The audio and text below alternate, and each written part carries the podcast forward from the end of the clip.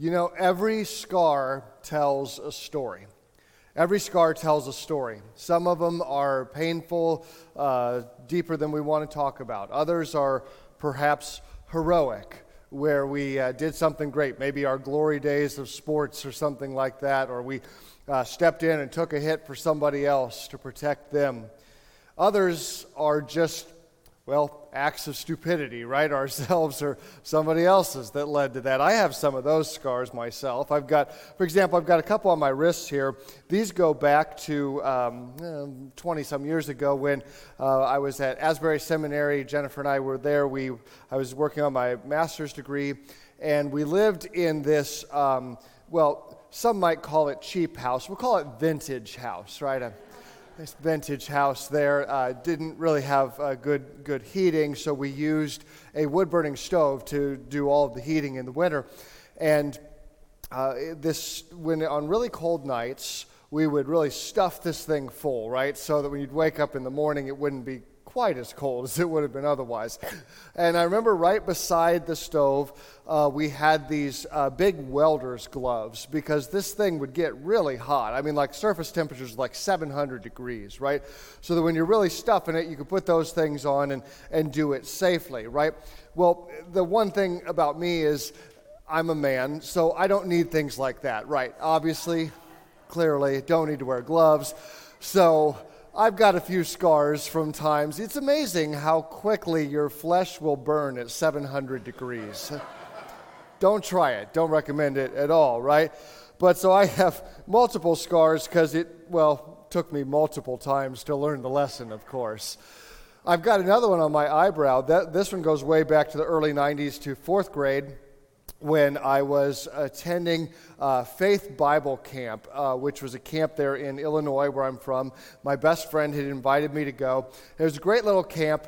I'm pretty sure it was the cheapest camp in all of Illinois. No joke, a weekly fee for a student was $40. Like, my dad was like, could we send him all summer long? this is cheaper than groceries, right?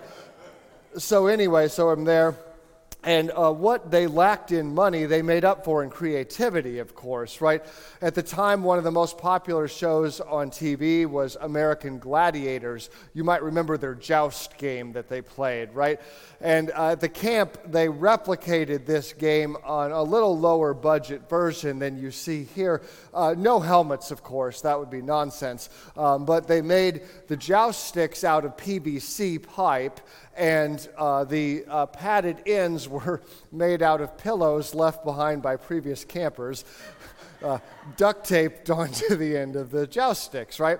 So I remember we are playing, and like I, I, knocked this one kid down, and I pivoted, and, and, and I knocked another kid down, and, and, I pivoted. I can still see it in my mind today because the guy was kind of behind me, so I didn't see him, and I turned just in time to see that he had turned the stick with the butt end pointed at me and just. like that. Well, unfortunately, the pillow taping guy hadn't bothered to get the butt into the stick, so it was all PVC right to my face. And there was blood everywhere. Um, and I, I, clearly needed stitches, uh, but one of my fourth grade friends had convinced me that if you went to get stitches in your eyebrow, they would uh, shave off the eyebrow and it wouldn't grow back properly, if ever. So I convinced the nurse to uh, not make me go get stitches because naturally, fourth graders should be making their own medical care decisions. So, you know, some of my scars, well, most of them are really due to stupidity when you think about it.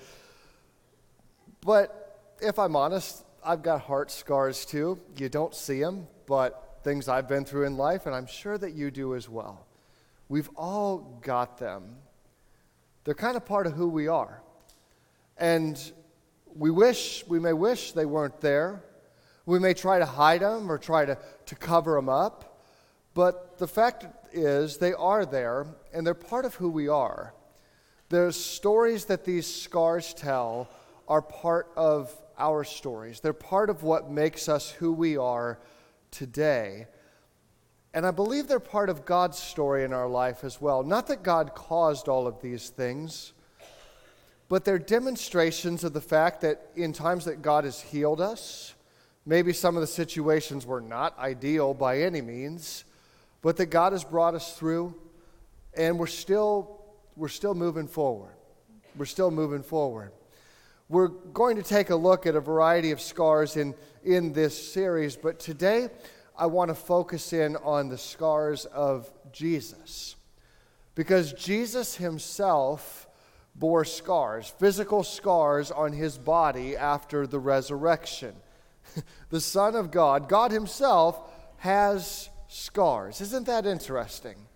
So when you look at your scars, it's a commonality that we have with God, which is in some ways kind of a strange thing, don't you think?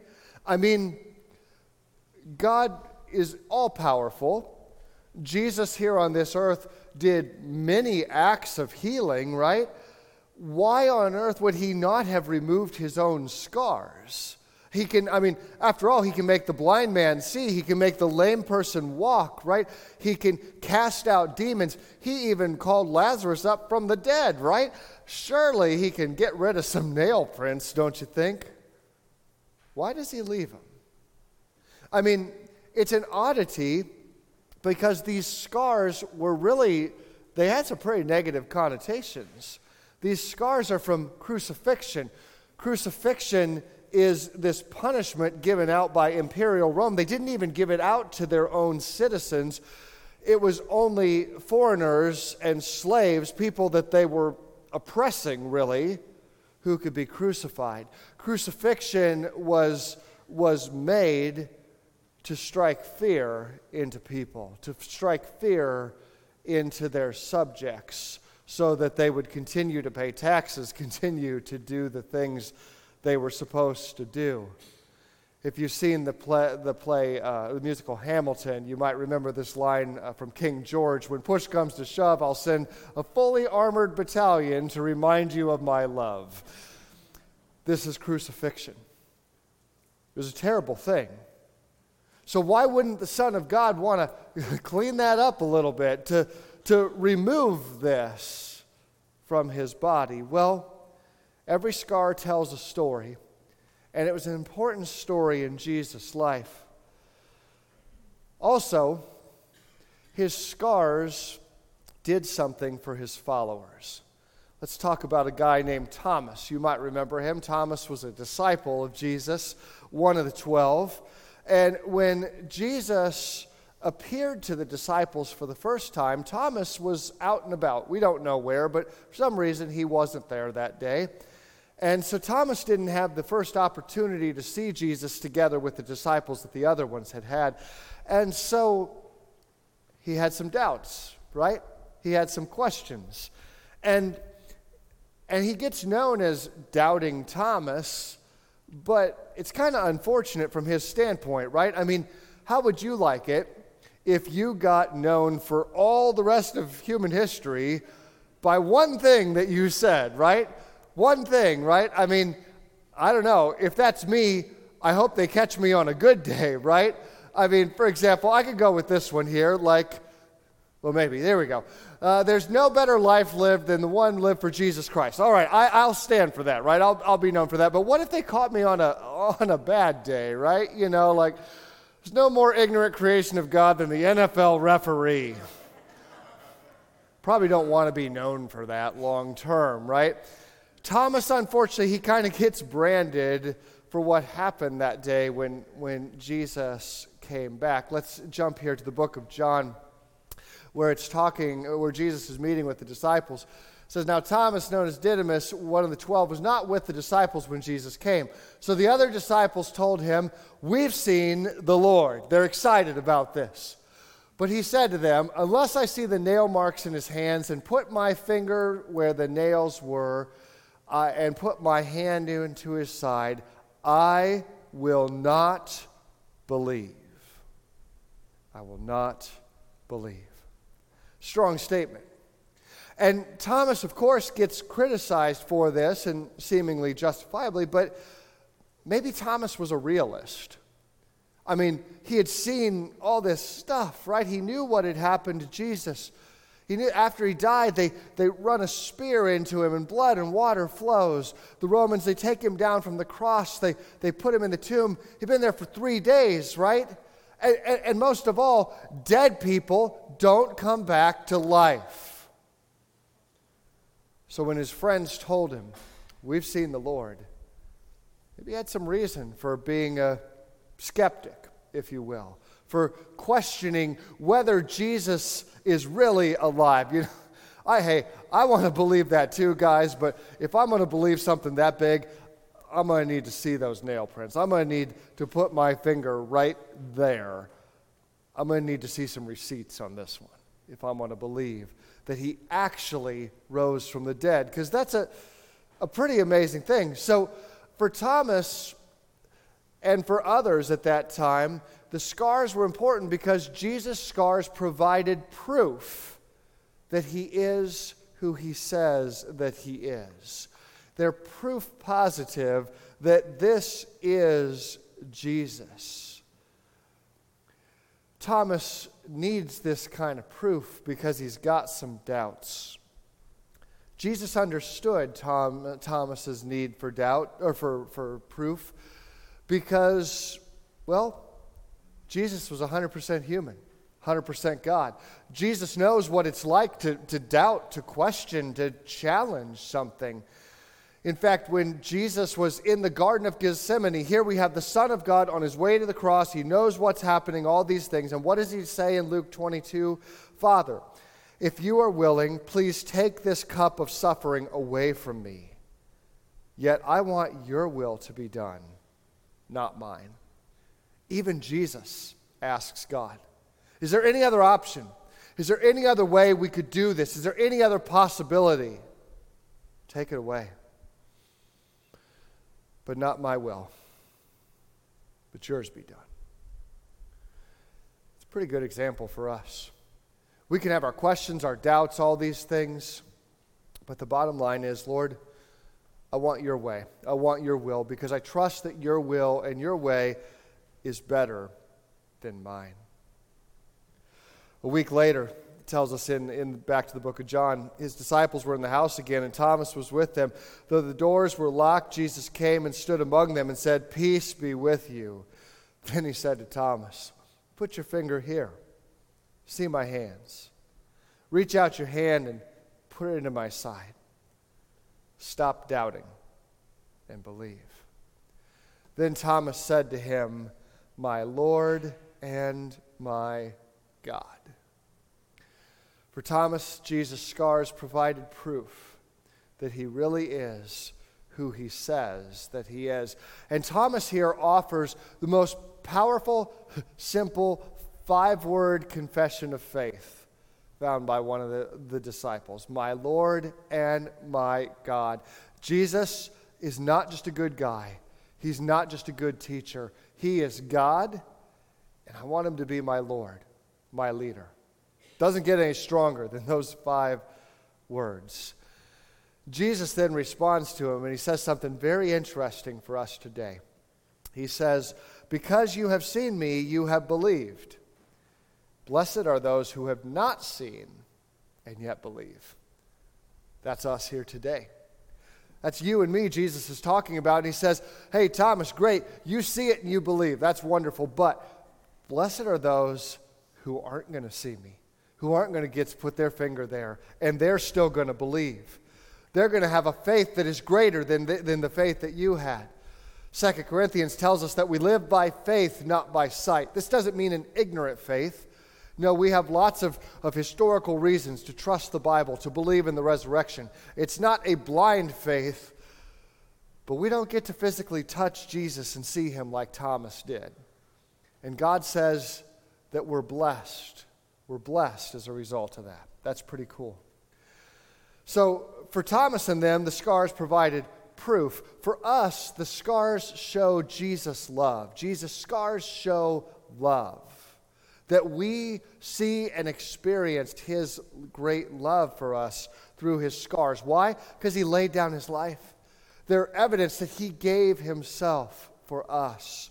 They're evidence that he freely made this choice because by his death and resurrection, he would make us make it possible for us to be one with the Father. That our sins could be forgiven, that the price had been paid that we could never pay, so we could experience God's love in a whole new and powerful way. I read a story of a, a boy who uh, he, he, this is, goes back a long time ago, he was an orphan, and he lived with his grandmother, his only surviving relative. And tragically, the boy was upstairs playing one day when a fire broke out in the house. Grandma attempted to save him, but Grandma was overcome by smoke inhalation and died in the fire. The boy was upstairs, and he had opened a window, stuck his head out so he could breathe, and he was crying out for help. A neighbor heard him and came running. The neighbor didn't have a ladder, but he saw attached to the side of the house one of those old iron drain pipes for a gutter. So he climbed up bravely, climbs up the pipe the boy comes out the window and grabs on, holds the man around the neck for dear life as the man carefully climbs back down that iron pipe and saves the boy. A few weeks later, there was a meeting at the courthouse, for this boy once again was an orphan. Who's going to take him? Well, the story was well known in this small town, and a number of folks had come up to make their case. There was the farmer who could take him and provide for him and teach him a, a valuable trade. There was the teacher who was such a great educator and could care for him so well. There was the wealthiest man in town who had lots of extra resources and would be happy to give generously to this young boy. As the boy heard each of these people, he sat and quietly stared at the floor, his future hanging in the balance. After they had shared their story, a man walked up from the back of the room with his hands in his pocket. And he came up to the front and he stood there and he showed the room his scarred hands. Hands that had been scarred by that hot iron pipe as he climbed the burning house. The boy recognized the man. He ran forward and he hugged him because he knew this man loved him. He cared so much, he would risk his life he would scar his own hands for this boy. The others quietly filed out of the room because there was no question who the right person was to take this boy. You see, Jesus' scars, they show love.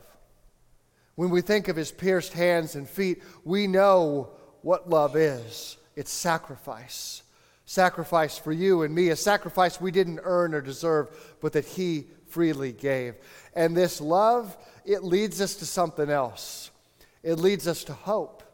Jesus' scars, they show hope. They demonstrate hope for you and for me because we have hope knowing that He knows, knowing that He has experienced pain Himself. In fact, we might say that Jesus' scars that they give hope. Why? Because his scars, they changed God. Now you might say, well, heresy time out here, right? Jesus Christ the same yesterday, forevermore, doesn't change, right? I know that God doesn't change. But our perception of God, it continues to unfold as we learn, as we grow in our faith, as we know more and more about Him. Our perception gets stronger and stronger. And when you understand the scars of Jesus, I think it, it gives you an even bigger perception of God. Before we understand this, we might see God as this distant one, right? I think before Jesus came from this, to this earth, God is all powerful, He's almighty, He's the creator, He's all these wonderful things, but He might also feel kind of like a distant deity. He's kind of out there a ways, doesn't really experience human life and pain and suffering. Not true anymore. Jesus has come down and he knows what it's like. He knows what it's like to experience this pain. And every scar tells a story. And these scars on Jesus, they tell a big story. They tell the story of when one of his closest 12 associates betrayed him into the hands of people who hate him. The story of when one of his three best friends denies three times that he even knows Jesus in some of his most painful moments here on earth. The story of how Jesus is put on trial for stuff he doesn't do. For, he didn't do anything wrong. And they put him on trial. They convict him over nonsense. They beat him. They torture him. They nail him to a cross and he dies. Every scar tells a story.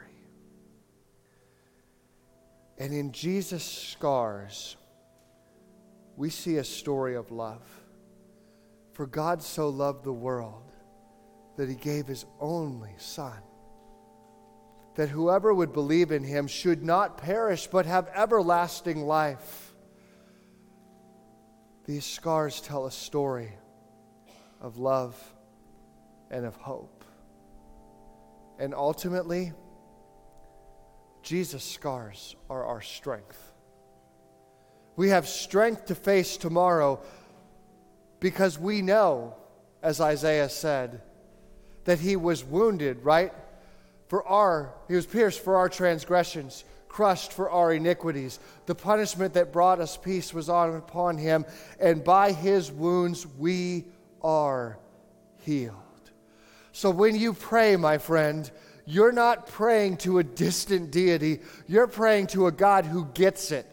You're praying to a God who knows what it's like to hurt, who knows what it's like to be abandoned, who knows what it's like to be mocked, who knows what it's like to be senselessly abused, who knows what it's like to go through physical pain, who knows what it's like to go through trauma. Yeah, you're praying to a God who gets it.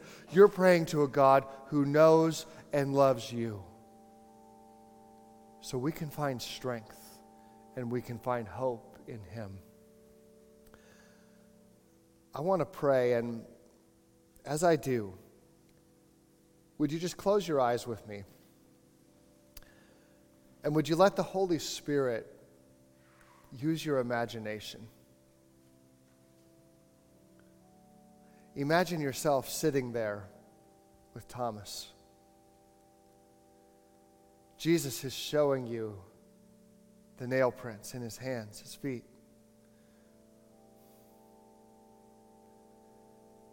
He's inviting you to believe, to trust in Him. And in these moments, it hits you what Jesus has been through.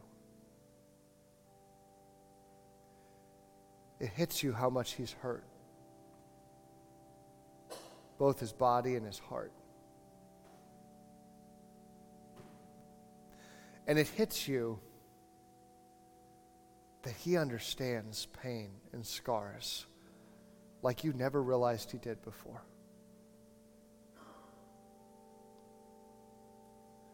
So, Jesus, here we are. We got scars. In a moment of silence, we just want to tell you about them right now.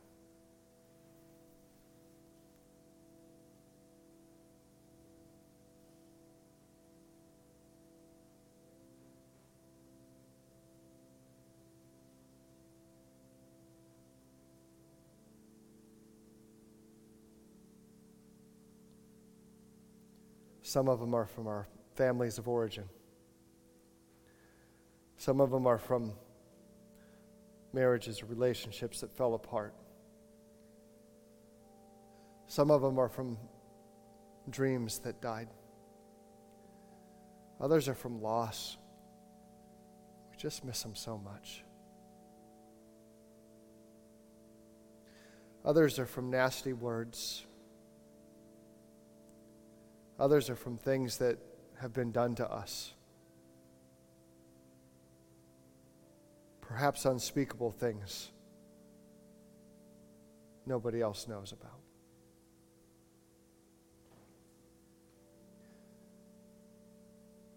Others are from things we've done ourselves.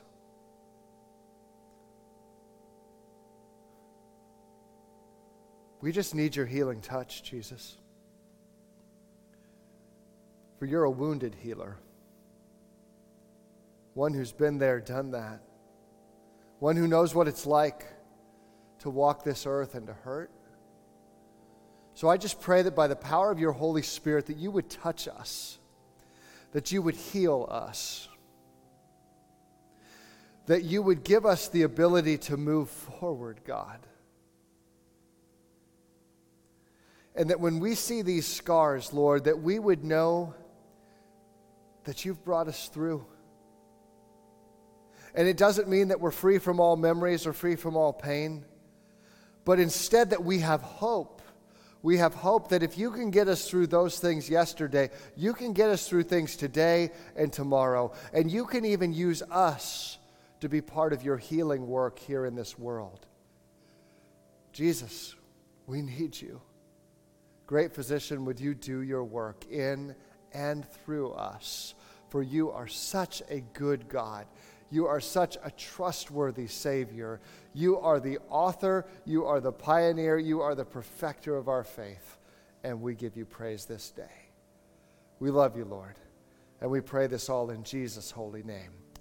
Amen.